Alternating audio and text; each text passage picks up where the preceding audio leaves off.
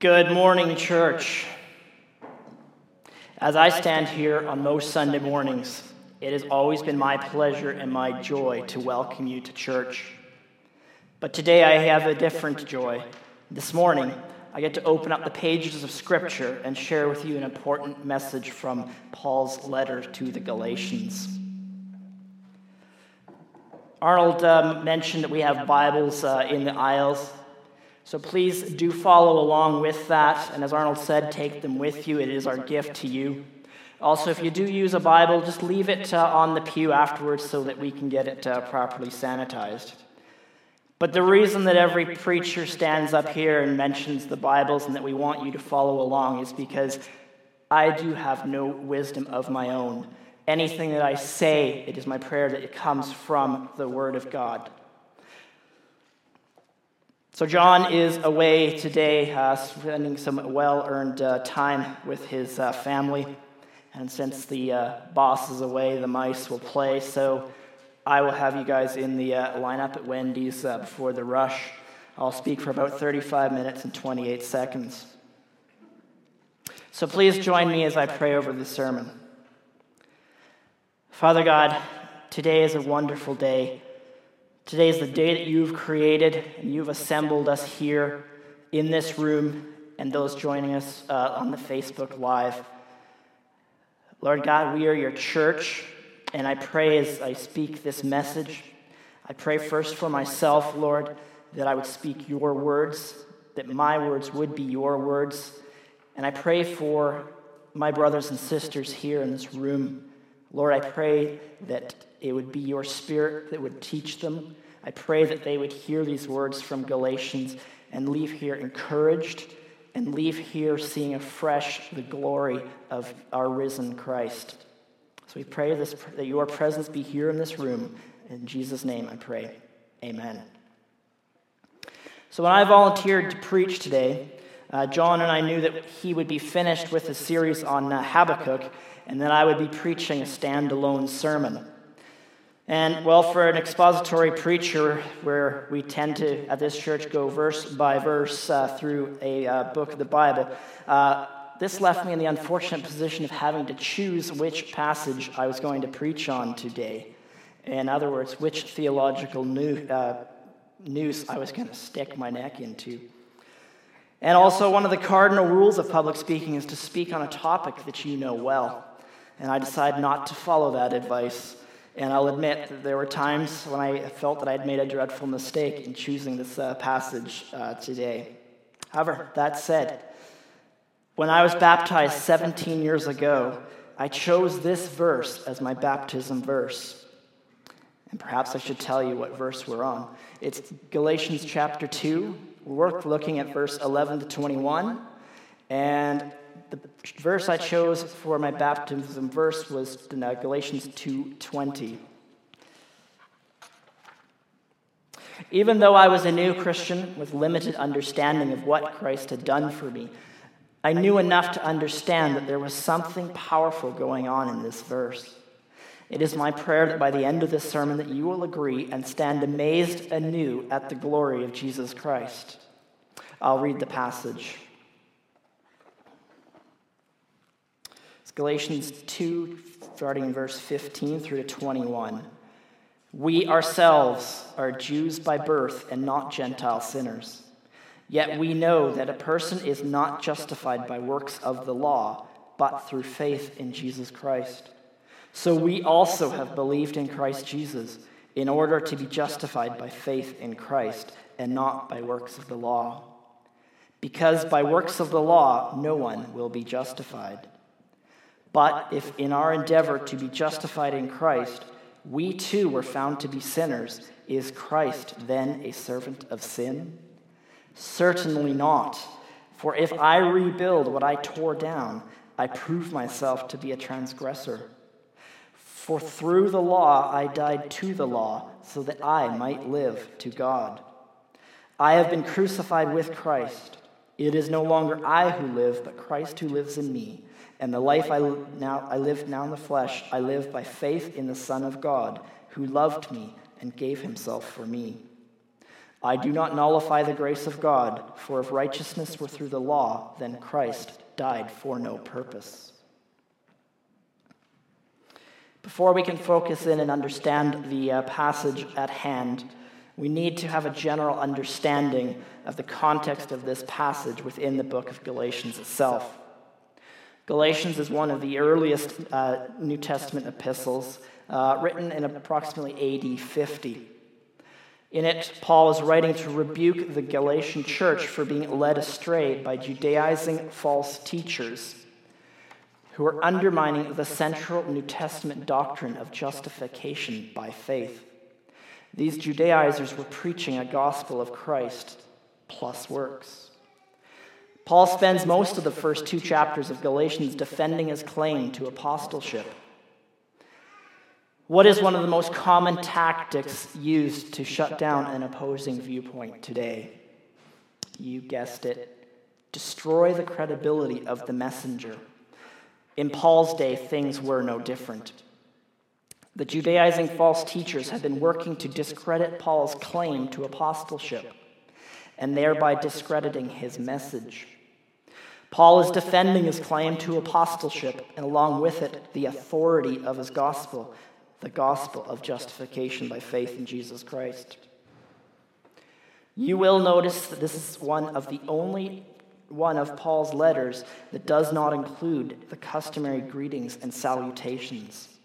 Rather, Paul, in his immense concern for the grave spiritual danger facing the Galatian church, gets right into his defense of his apostleship and the defense of the gospel. Which leads us to our first point. The problem is Christ plus works. We start off with Paul relaying his fierce confrontation with Peter over Peter's error of withdrawing from, from fellowship with the Gentiles in order to preserve his reputation with the Judaizers. I read from Galatians 2:11 to 14. But when Cephas, who is Peter, came to Antioch, I opposed him to his face because he stood condemned. For before certain men came from James, he, he, uh, he was eating with the Gentiles. But when they came, he drew back and separated himself, fearing the circumcision party. And the rest of the Jews acted hypocritically along with him, so that even Barnabas was led astray by their hypocrisy. But when I saw that their conduct was not in step with the truth of the gospel, I said to Cephas before them all, If you are, though a Jew, live like a Gentile and not like a Jew, how can you force the Gentiles to live like the Jews? Feel for a minute the force of Paul's rebuke. He does not mince words, he does not sugarcoat anything. He boldly confronts Peter to his face in front of everyone. He does this because Peter's error was so devastating to the gospel of grace. But what does Peter's hypocrisy have to do with the Galatian church? It has everything to do with the church in Galatia. For the very same error that Peter fell into was the same error that the church in Galatia had fallen into, abandoning the gospel of grace and returning to a gospel of works. As we read in Galatians 1, verse 6, Paul says, I am astonished that you are so quickly deserting him who called you in the grace of Christ and are turning to a different gospel. Not that there is another one.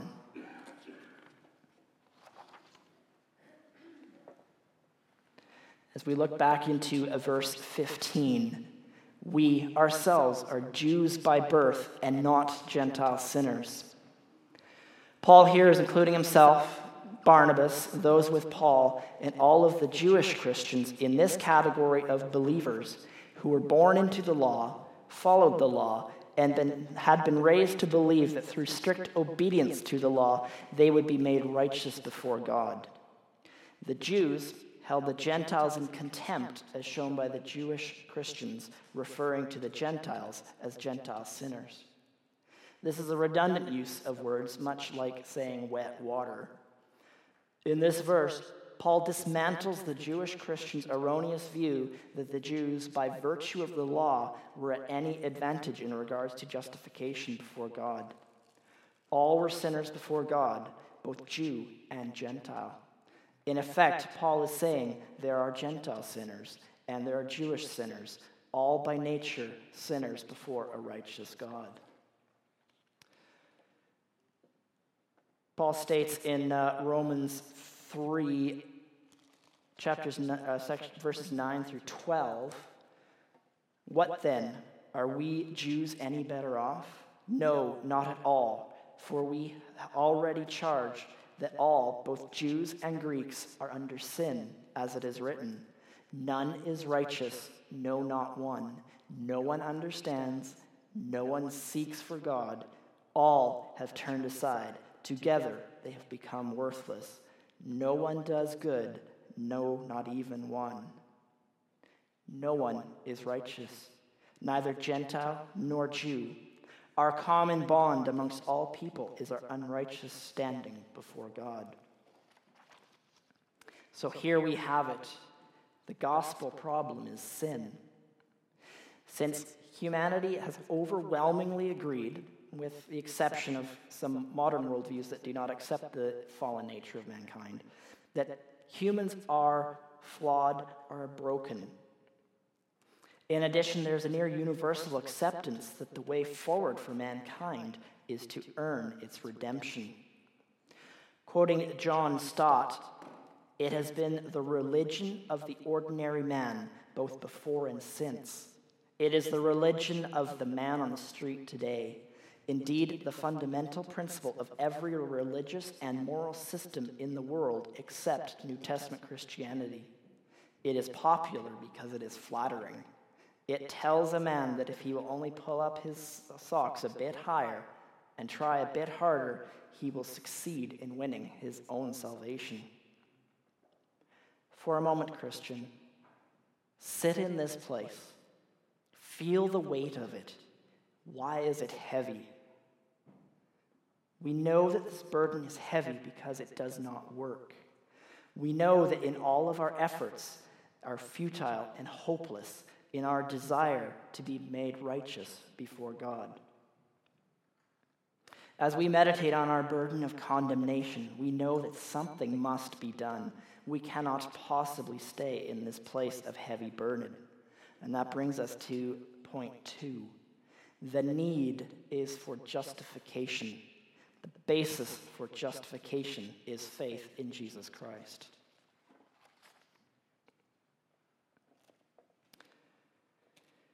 In Galatians verses 2, verses 15 and 16, Paul is reminding the Jewish Christians that by their very act of believing in Christ, they have rejected the law, and by following Christ, have made the statement by their lives that the law did not secure them right standing before God. And this is the great need to be made right before God. The gospel solution is justification. Let us remind ourselves of what exactly justification is. Justification is an act of God.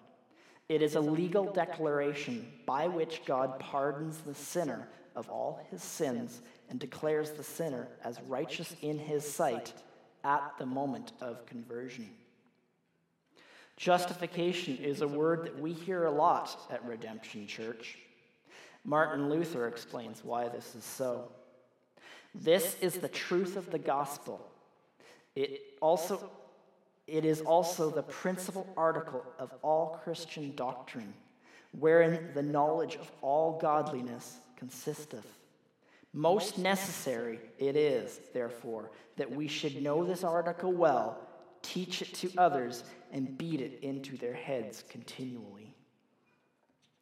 And yet, even though we correctly diagnose the disease as humanity, which is the need for justification, we as human beings prescribe the wrong medicine, the medicine of works based righteousness. The tragic part of all of this is that we Christians are not immune to this. And this is what is being addressed in this passage in Galatians that we are looking at today. Reading Galatians uh, chapter 2, verse 16. Yet we know that a person is not justified by works of the law, but through faith in Jesus Christ. So we also have believed in Jesus in order to be justified by faith in Christ and not by works of the law, because by works of the law no one will be justified. Take a look at that phrase, we also believed in Jesus. Just as there was no difference between the Jew and the Gentile in regards to their sinful standing before God, here in verse 16 we see the beginning of something amazing the destruction of the barrier between the Jew and the Gentile in Christ and in the church. Look with me at Galatians 3:28 and 29. There is neither Jew nor Greek. There is neither slave nor free. There is no male and female, for you are all one in Christ Jesus.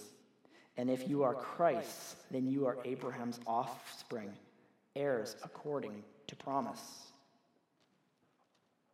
This takes us into the Old Testament, all the way back to God's covenant with Abraham. In a vision, God appears to Abraham to tell him that the long child Abraham and Sarah will have a son, and through that son, Abraham will father a great nation. Reading in Genesis 15, this is verses 5 and 6.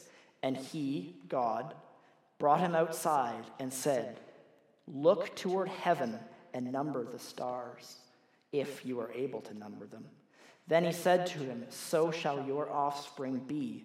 And he, Abraham, believed the Lord, and the Lord counted it to him as righteousness. Do you see how fantastic this is? Before the law was given, God counted Abraham as righteous. How? Because Abraham believed God. Abraham believed and trusted that what God promised would come to pass. And God declared Abraham righteous by him, by faith, before any works of the law had come into being. And this is the definition of faith.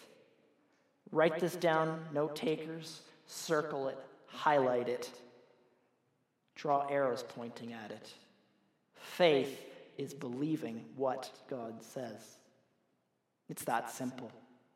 We desperately want to make faith more complicated than it needs to be. We want to place this great work, this great word on Facebook, burn incense, rub beads, or do any number of things to invoke faith.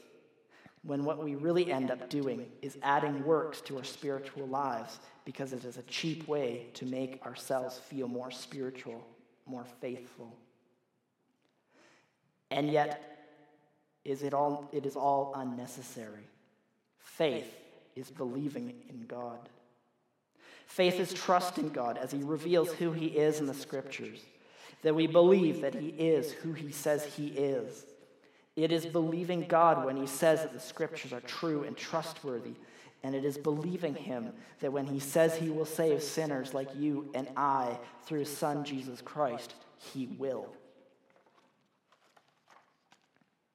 Does this mean that one must understand every passage or every concept in the scriptures? Does this mean that you cannot wrestle with doubt? By no means.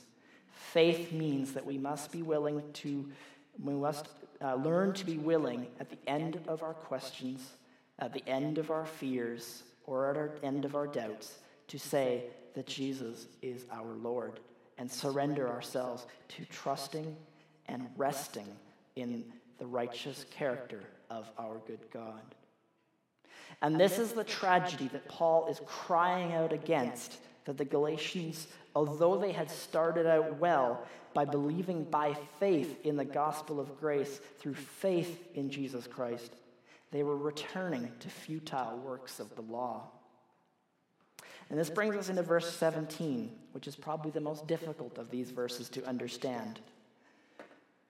Verse 17 reads, But if, in our endeavor to be justified in Christ, we too were found to be sinners, is Christ then a servant of sin? Certainly not. Christ, who preached that justification comes only through faith in him and not through works of the law, is made out to be a liar if, in fact, Christ and works are required for justification, as was being claimed by the Judaizers. If works are required for salvation, and Christ preached that they were not, the Judaizers would be correct in saying that Christ was leading people to sin by telling them that they did not need works in order to be saved. Hence, Paul's question is Christ then a servant of sin? And his bold objection, certainly not. This accusation of the false teachers was so objectionable to Paul because the Judaizers were effectively calling Jesus a liar. This massively maligned the very character of Christ and God our Father. Moving on into verse 18, Paul illustrates the seriousness of this error being committed by the Galatians. The tearing down refers to when the Jewish Christians believed in Christ, they tore down the law. But when they began to follow the law once again, they rebuilt the law by adding it back into their religious life and thereby falling into sin, becoming transgressors, by, because they denied the sole basis of salvation as taught by Jesus Christ. Do not be too hasty, brothers and sisters, to take yourself out of this camp. How many times do we, as professing Christians, falsely do works in order to try to earn favor with God? How often do we place works between us and the God of our salvation? I earn God's favor because I don't consume alcohol. I earn God's favor because I go to church this many times a week. I earn God's favor because I only read spiritual books. I earn God's favor because, because, because. I encourage you this week, spend some time thinking about things that you may be doing in your faith walk that might fall into this category of works based righteousness and commit to removing them from your life. As we move on to our next point, we have seen how our need is for justification, and the basis for that justification is faith in Jesus Christ. Next, we will see that the result of justification is life in Christ. In many ways, reading these verses has been like watching a car accident you don't really want to watch, but you can't pull your eyes away. But the great news is that things are about to get better, fantastically better. If we move into verse 19, where Paul says, For through the law I died to the law, so that I might live to God. Paul writes years later in Romans, For by works of the law no human being will be justified in his sight, since through the law comes knowledge of sin. Romans 3:20.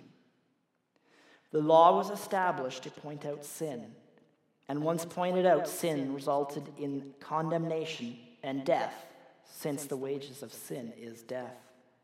Just as you and I are required to follow and obey Canadian law when we die, Canadian law has no hold on us, as much as our politicians would love to figure out how to tax us beyond the grave. Paul is saying that by dying to the law, he was free from the law and therefore free to live to God. How does this death to law occur? By the act of placing your faith in Jesus Christ. When a person confesses faith in Christ for the first time, they are joined to Christ in his death, burial, and resurrection into new life. In fact, when a Christian gets baptized, the act of baptism is symbolic of the fact that a believer is crucified with Christ and rises with Christ. If you flip over with me to Romans 6, verses 5 to 11.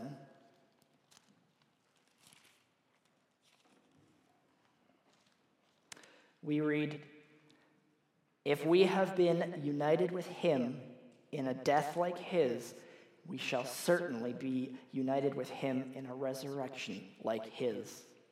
We know that our old self was crucified with him in order that the body of sin might be brought to nothing, so that he would no longer be enslaved to sin.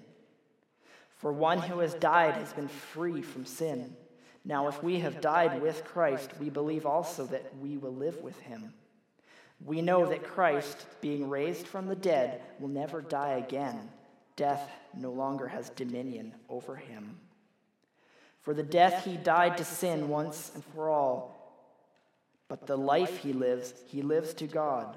So you also must consider yourself dead to sin and alive in Christ Jesus. The word consider here is an important one. Most of us in our modern English would define the word consider to be something like weighing options. I'm, I'm considering whether I'm going to go to this camp or go to that camp, or I'm, I'm weighing different in, invitations. You're choosing, you're weighing your options. Paul uses the word consider in a manner similar to the way the, that God used the word counted it to Abraham as righteousness in the passage we read from Genesis. Consider here means to count it or accept it. In other words, to know that you are dead to sin and alive to God in Christ Jesus. Finally, we come to the pinnacle of this passage, to Paul's great testimony as to the work that Christ did in Paul's heart upon his conversion. Read with me his words in Galatians 2:20. I have been crucified with Christ. It is no longer I who live, but Christ who lives in me. And the life I now live in the flesh, I live by faith in the Son of God, who loved me and gave himself for me. The best part in my mind is that this is a verse that any one of us who professes Christ as their Savior can confidently call upon and apply to their own lives. This is not one of those popular screensaver Bible verses that sound great, but after looking into the context, you find that they really don't mean what you thought they meant. Or they don't apply to you because no matter how amazing they sound, they were written to a specific group of people in a specific time for a specific purpose, such as many of the Old Testament quotes. Galatians 2:20 is the story or the explanation of what actually occurs behind the scenes when a sinner accepts Christ and is reconciled to God. You see, although Paul is Paul, the greatest missionary ever to walk the face of the earth, the man who wrote the majority of the New Testament, a man beaten for his faith, shipwrecked, prisoned, and ultimately martyred in Rome, he was still a man. Although God chose to use him in a vast and powerful way, he was a man just like you and me. And although he had a dramatic conversion story on the Damascus Road with a voice from heaven calling down, what mechanically happened in that conversion is exactly the same thing that happened in you and me if you have professed faith in Jesus Christ, even if you do not feel it was so.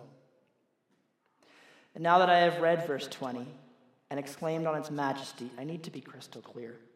Galatians 2:20 is in no way saying you have achieved perfection, that you are now sinless, that you no longer carry burdens or struggles. No, not at all. The opposite is true, and this is the story of the Christian walk. When we believe in Jesus Christ, yes, we are raised to new life in Christ, but we still carry on in this world in our old bodies, stained by sin, tempted by our fallen flesh. But our standing towards God is forever changed in an instant. Our orientation to sin changes from one of willful rebellion to increasing hatred of sin within us and an increasing de- desire to do battle with it. 17 years ago, when this verse first captured my soul, I wondered about Christ who lives in me.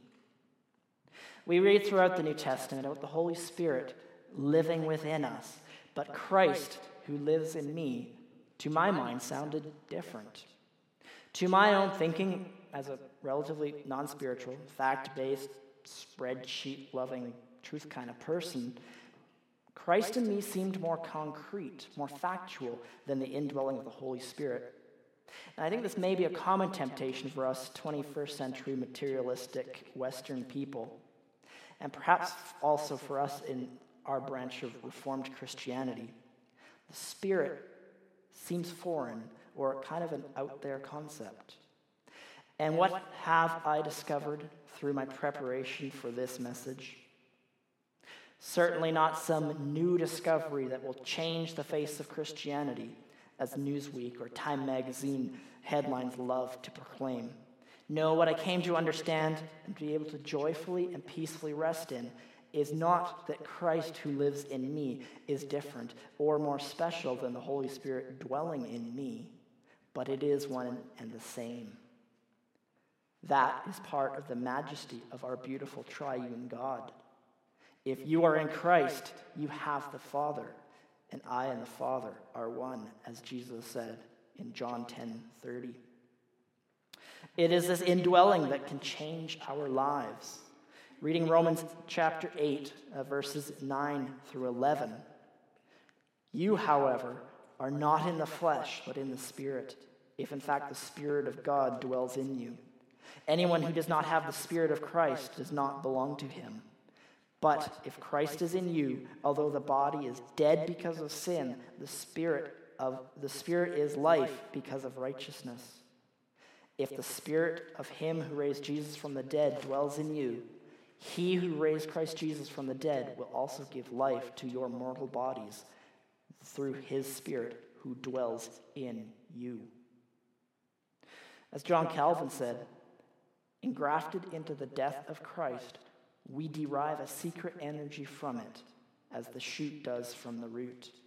Or Romans 11 17, but if some of the branches were broken off, and you, although a wild olive shoot, were grafted in among the others, and now share in the nourishing root of the olive tree. You see, in Christ, we have access to the Godhead. Not so that we can be perfect in this life, but rather so that when we are alone, suffering through depression, or unable to achieve victory over persistent sin, or hanging on to your marriage by a thread, God is at hand to equip us to strengthen us and to comfort us. As we close, we're going to briefly look at verse 21, where Paul writes, I do not nullify the grace of God, for if righteousness were through the law, then Christ died for no purpose. Our conversion at the moment of faith is so complete, our putting off the old self so final that it is inconceivable to go back to the old ways. In verse 21, Paul is drawing us back to the beginning of the passage, to the error of the Jewish Christians in Galatia, reminding them of why it is an outrage to add human works of righteousness to the work of grace that Christ has already accomplished in our, on our behalf. For if it were possible to be justified by works, then Christ died for no purpose. There it is, Christian. There are no works that you can do or need to do to save yourself. There is nothing you can do to earn righteousness before God, to clean yourself up, or to make yourself appealing to God. And the great truth is that you don't have to, for it is Christ who loved you and has already done this great work for us. As we close, we're going to stand together and we're going to read Galatians 2:20. Let's give the worship team a second or two to come up. Hmm. Stand with me. Let's read it along. I have been crucified with Christ. It is no longer I who live, but Christ who lives in me. And the life I now live in the flesh, I live by faith in the Son of God, who loved me and gave himself for me. Thank you. Let us worship together.